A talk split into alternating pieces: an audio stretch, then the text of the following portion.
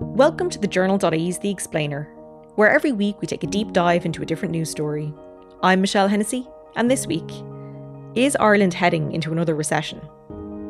Over the last couple of years, we've been hit with a global pandemic, the outbreak of a war in mainland Europe, and a glimpse at the true impacts of climate change. And now, some economists are warning we may be on track for another recession. The last recession in Ireland, which followed a banking crisis and a housing crash in 2008, devastated the country, and particularly people who were on lower incomes, who were already most vulnerable. There was a sense we were getting back on track, but the COVID pandemic was a setback for Ireland's recovery and for the global economy. This, coupled with the invasion of Ukraine by Russia and a cost of living crisis, has made for grim reading in the business headlines. But are we actually headed towards a recession in Ireland? And how different would that look compared to the economic downturn of the late noughties? Joining me today to explain it all is Stephen Kinsella, Head of the Economics Department at the University of Limerick and Chief Economics Writer with The Currency. Stephen, welcome to the podcast. Thanks for having me. So, I want to start right back at the basics before we dig into what's happening now. It's a big and scary word when you hear it here in Ireland. Can you explain first for our listeners what we mean when we talk about a recession? Well, a recession has sort of three meanings. Um, the first, I'll give you the most technical version to begin with, just to send your listeners to sleep as quickly as possible. Um, it's a, uh, a two quarter decline in uh, what's called gross domestic product. So that's a measure of the value of uh, all goods and services sold in a in a given period. So if the economy produces 100 euros worth of uh, output in a given quarter and then the next quarter it's only 97 and the next quarter after that it's 96 we say that the economy is technically in recession but that's the technical definition. The second more uh, if you like more uh, uh that, that the one that has more i guess currency is the idea that something like economic activity sales consumption buying houses making things investing that kind of stuff is just in some sense slowing. And then the third thing which is much more um, uh, vaporous, if you like, and almost psychological, is a feeling that things are getting worse. So you could, for for example, have a situation where the economy was growing gangbusters, to use Luke O'Neill's phrase, but if the rate of growth was two percent, let's say instead of producing 100 euros it produces 102 euros worth of stuff. So it's growing at 2% but prices are rising by 5% so you're actually 3% worse off then even though the economy is growing it feels like a recession. So you can often have if you like a qualitative or almost psychological feeling of a recession um, so it can be very often the case that economists can be saying, "Look at my graph; the line is going up," and everybody else going, "Dude, it's getting far worse." You know, um, and so you, you, you very often find yourself on um, Twitter and other places getting uh, fairly sacked because the graph doesn't correspond to how people feel.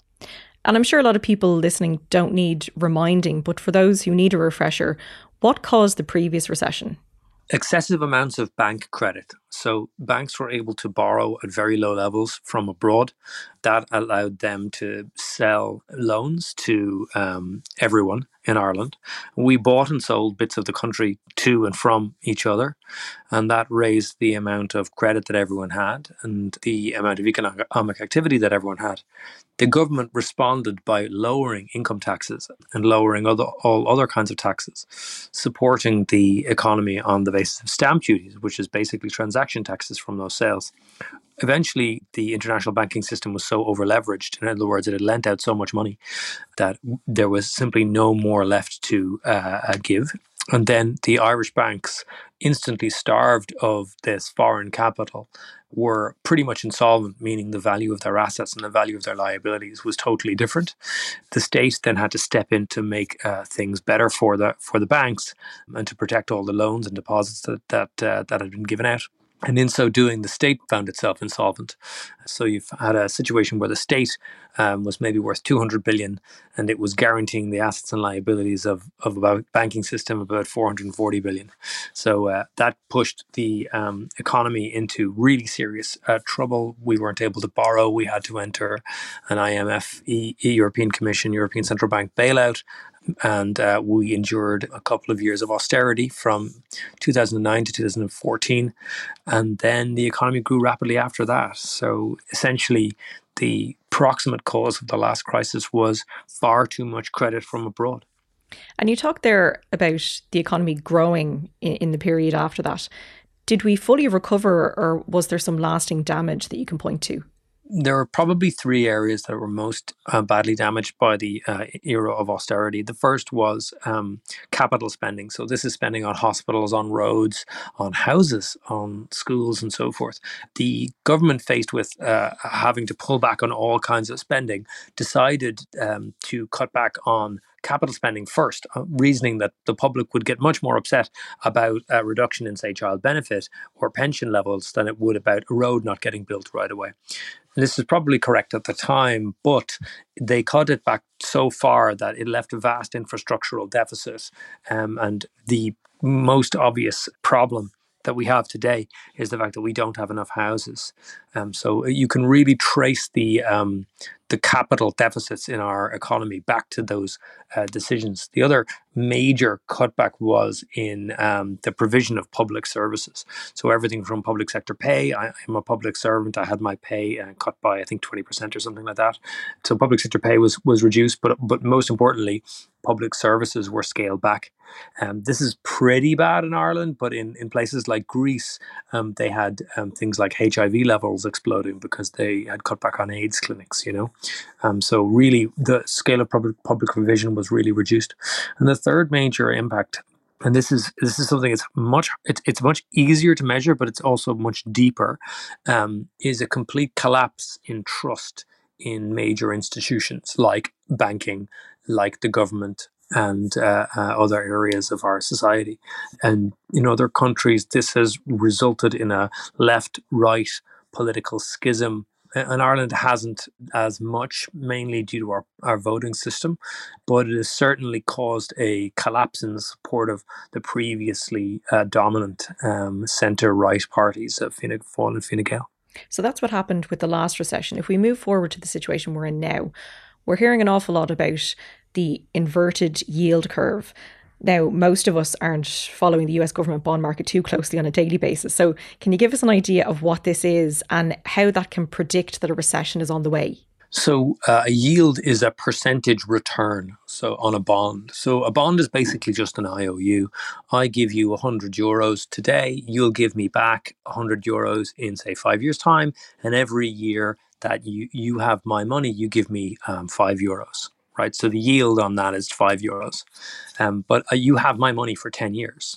So the US Treasury bill is a very, very short term bond. It can be three months, it can be six months, nine months, a year. So I give you my money for three months, and then you give me a very small interest rate because obviously I'm you're holding it for a very short space of time. You're the US government, you're definitely going to pay me back. You know, there's not a lot of uh, a wiggle room there. And so what the yield curve is, it's a plot. Literally, it's a curve. So on the um, horizontal axis, you, you have the amount in the percentage return, the yield uh, on the bonds. And on the uh, vertical, the axis going out, you've got time. And so every so often, that curve inverts.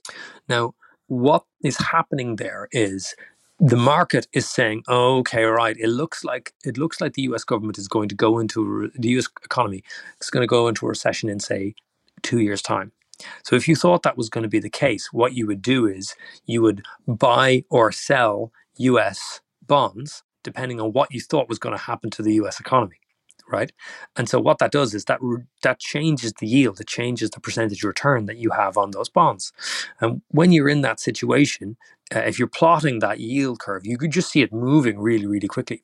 And so when it moves that quickly, that's that's a pretty good predictor of the uh, US economy and other economies going into recession. Because what it's telling you is, oh no, in a year's time or two years' time, they think that things are going to get worse. So it's, it's, it's been a pretty good predictor of uh, recessions over the last, say, 30 or 40 years. And um, because the yield curve has inverted recently, people are kind of, you know, the ears are pricked up and people are are looking around going, where's the recession going to come from and how do I protect myself from it? And it explains, for example, why tech stocks are falling. It explains why, you know, companies like, uh, you know, Shopify are cutting their workforce by 10% and so forth. And people are simply looking towards a future that is more grim than the uh, past that they had enjoyed, and they're trying to fortify themselves against it. The paradox of economics, of course, is that when everybody tries to do that, selfishly trying to protect themselves, they create the very situation that they're trying to avoid. And uh, that's one of the, the one of the joys of studying e- economics. What you think about the future determines your behavior today, which changes the future tomorrow. Another recent development that has people talking about a recession is the ECB raising interest rates. So, why did they do that? They did that because they have to. It's uh, the eurozone inflation rate is running above eight percent at the moment. So infl- inflation is measured uh, as a um, as a basket of goods and services. So if you imagine there's only two things in the world, you know, milk and eggs, and somebody is surveying the price of milk and the price of eggs, and they're watching it go up.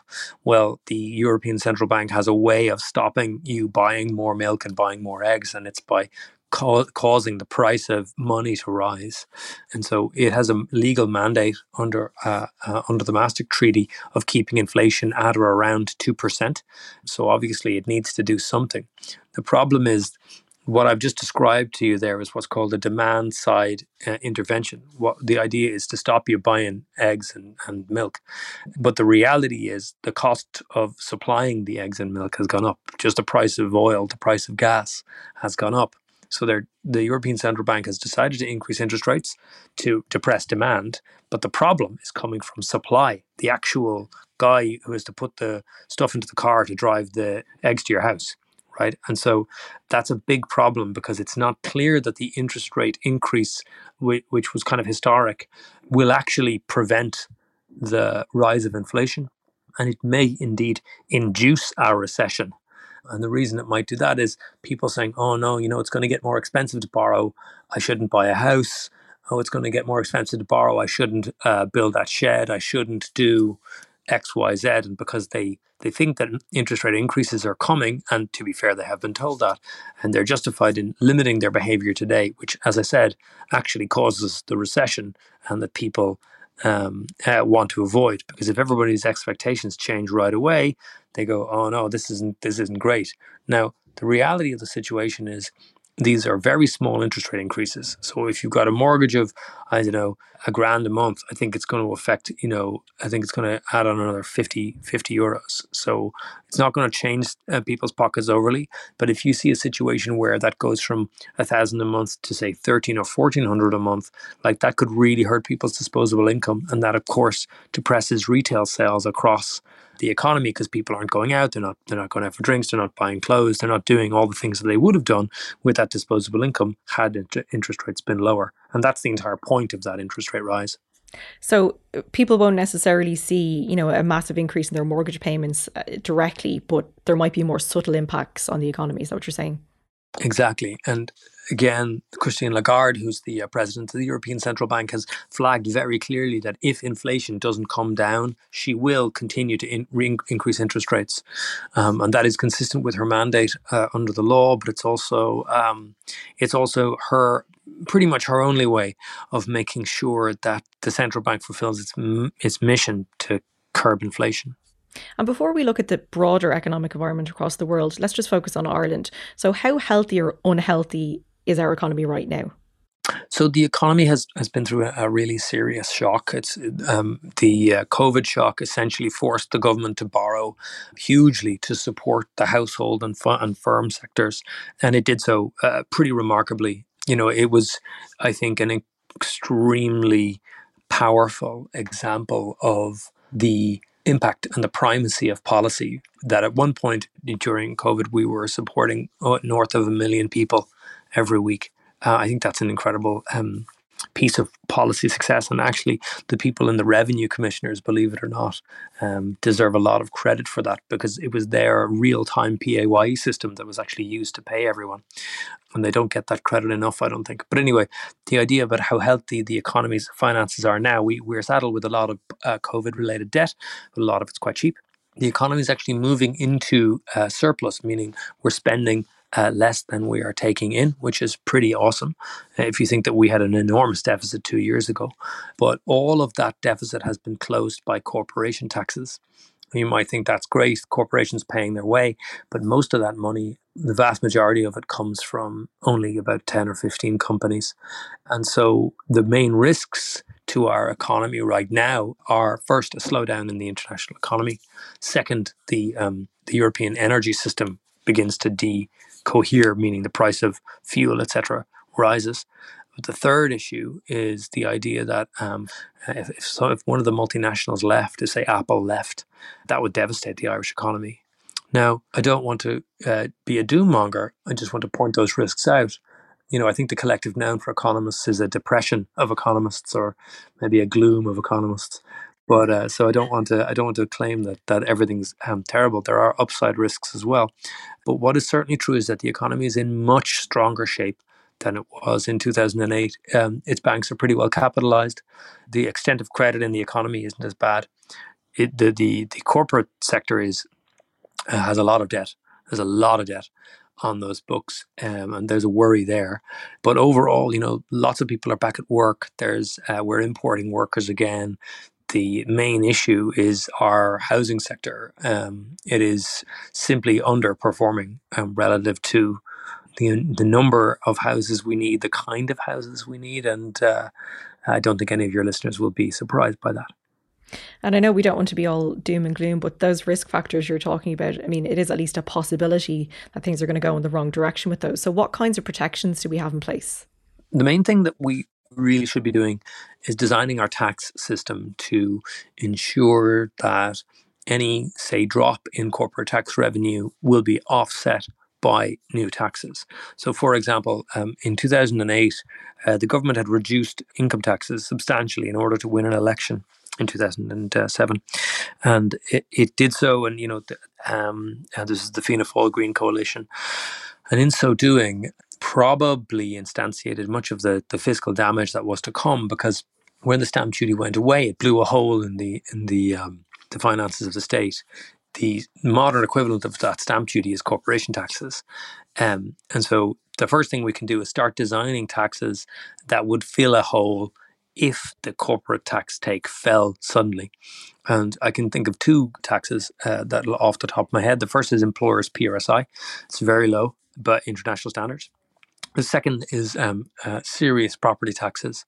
So Ireland um, currently uh, has a very weak property taxation system, and only about sixty, I think it's sixty-seven percent of households are actually homeowners. So there should be political support for uh, wider property taxes, and particularly site value taxes. And these these are much more stable, and they'll stop the economy from cycling up and down and us needing to impose austerity if uh, things go wrong. And how does the inflation we're experiencing right now and the rising cost of living play into talk of recession? Presumably, it's making things worse. Uh, no, actually. So, so what people are doing, one of the reasons that we have an, we have inflation is that people are running out and buying things. Uh, you know, some some of it's coming from from from uh, the Ukraine war, of course, but a lot of it actually there was a COVID spike in inflation. You can distinguish uh, in the data between COVID inflation and conflict inflation.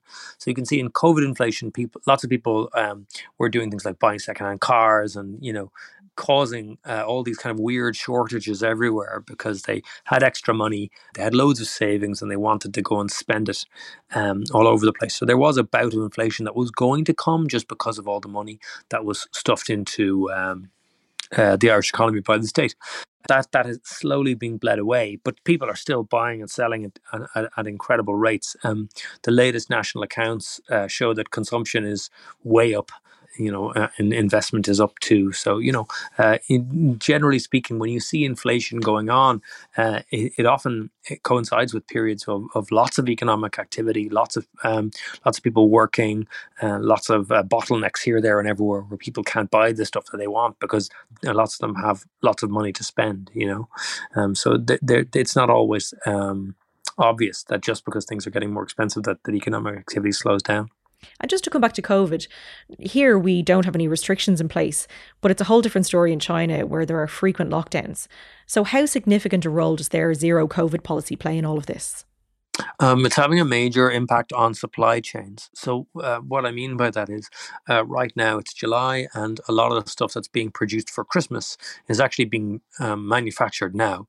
And so whatever the next Christmas toy, the Cabbage Patch Kid of you know 2022 uh, actually is, is is being um, manufactured in a factory in China right now. Whether there will be extreme shortages of of children's toys for Christmas is actually an open question right now. You know, like you can tell, you can see why economists get a reputation for doom and gloom. No children's toys, you know. Oh God, the Grinch. We forgot the Grinch on the podcast this week.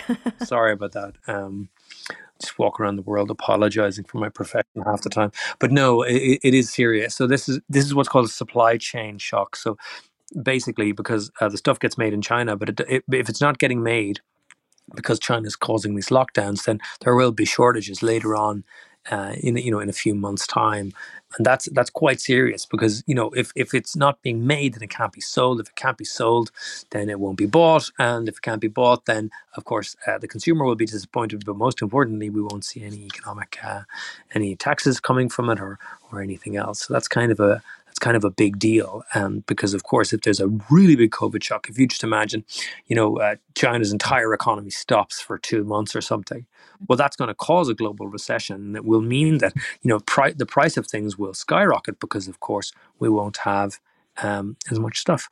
Uh, to buy or sell, and that will, you know, supply and demand. It does work. Uh, if the supply goes down, the demand is the same. The price is going to rise. You know. So that's one international disruption. Another is obviously the invasion of Ukraine by Russia. In what way is that war feeding into all of this? Probably two uh, main ways. So the first is um, Ukraine is a huge exporter of food. Now, we in Ireland do not uh, import a lot of food from Ukraine. And, and in fact, much of Europe doesn't import food from Ukraine, but uh, lots of the rest of the world does, particularly Africa um, and countries like Egypt in particular. So, uh, if you have uh, a country like Egypt, which is a massive country, and it is trying to buy, say, grain on the international market, that that increases the price of grain. That might help grain producers in Ireland, but but it will make the price of, say, bread rise everywhere right? And so there's an indirect, if you like, impact on our uh, economy.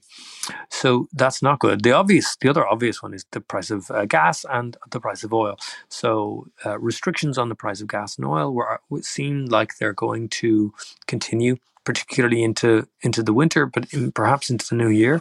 And then, of course, that would vastly ramp up the impact of a recession because we'd end up with the main input into many productive processes, oil and gas, the price of it rising and rising and rising, and that just being passed on to consumers, right? And so we talked about the European Central Bank and what it was doing earlier on. So you can just imagine if the price of oil and gas is rising and rising and rising, it doesn't necessarily matter what the central bank does.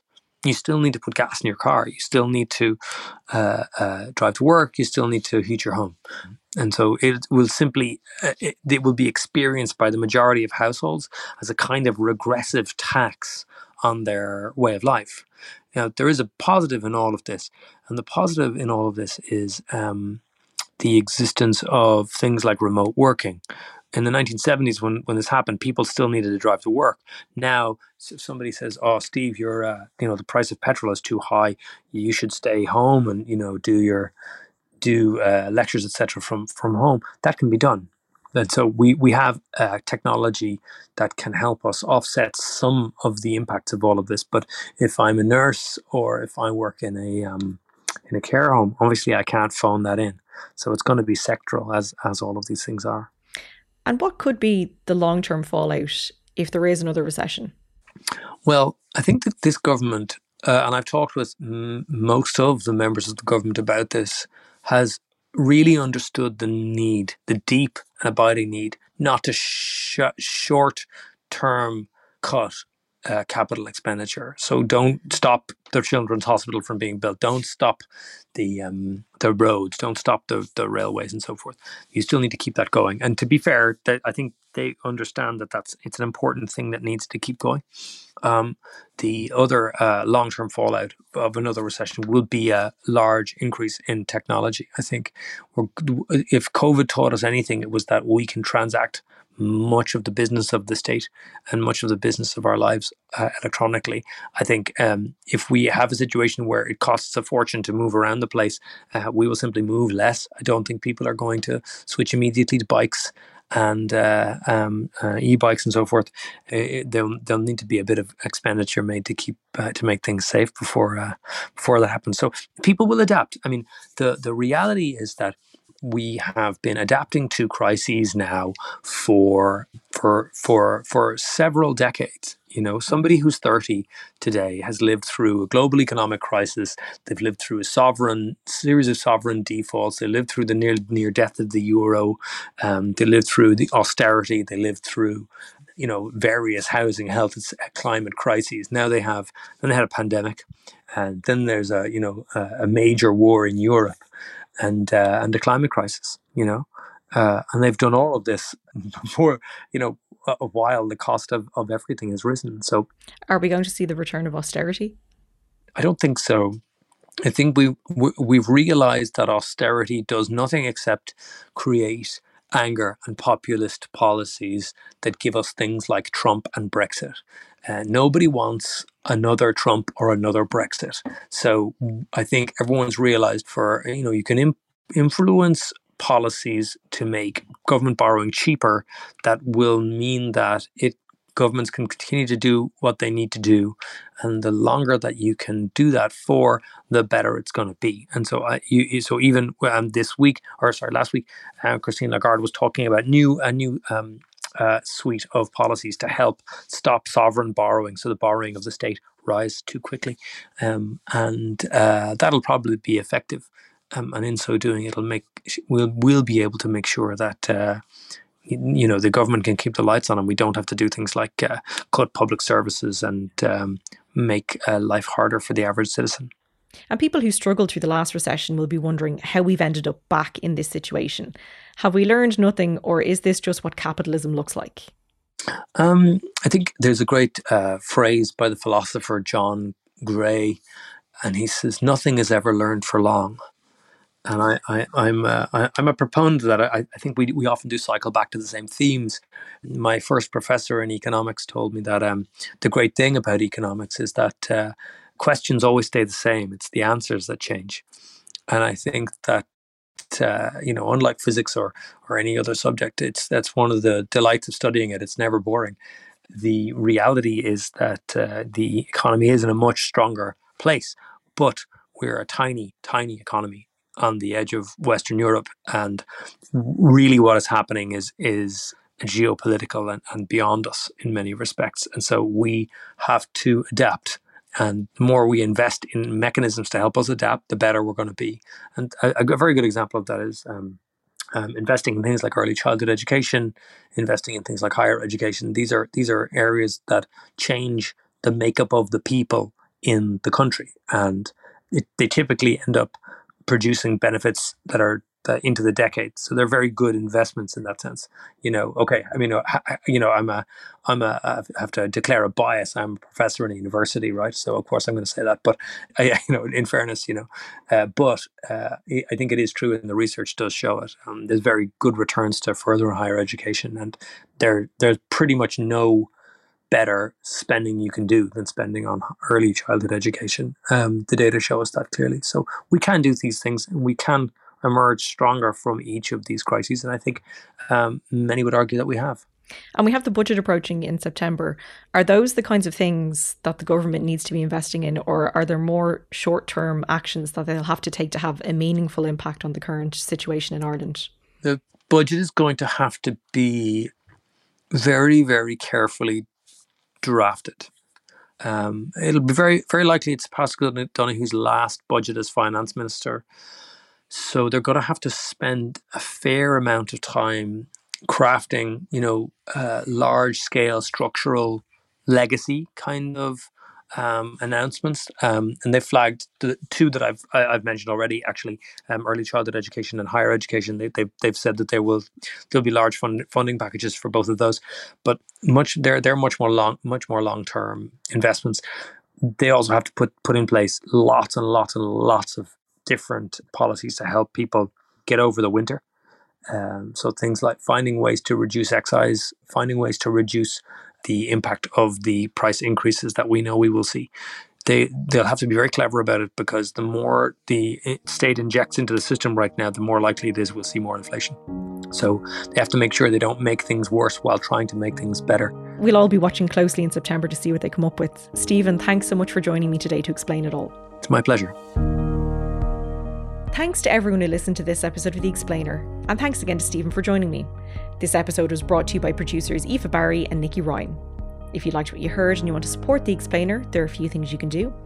You can head to thejournal.ie forward slash contribute to become a monthly subscriber, or you could leave us a rating and a review as well if you're feeling generous, wherever you listen to your podcasts. Thanks again for listening. Until next time.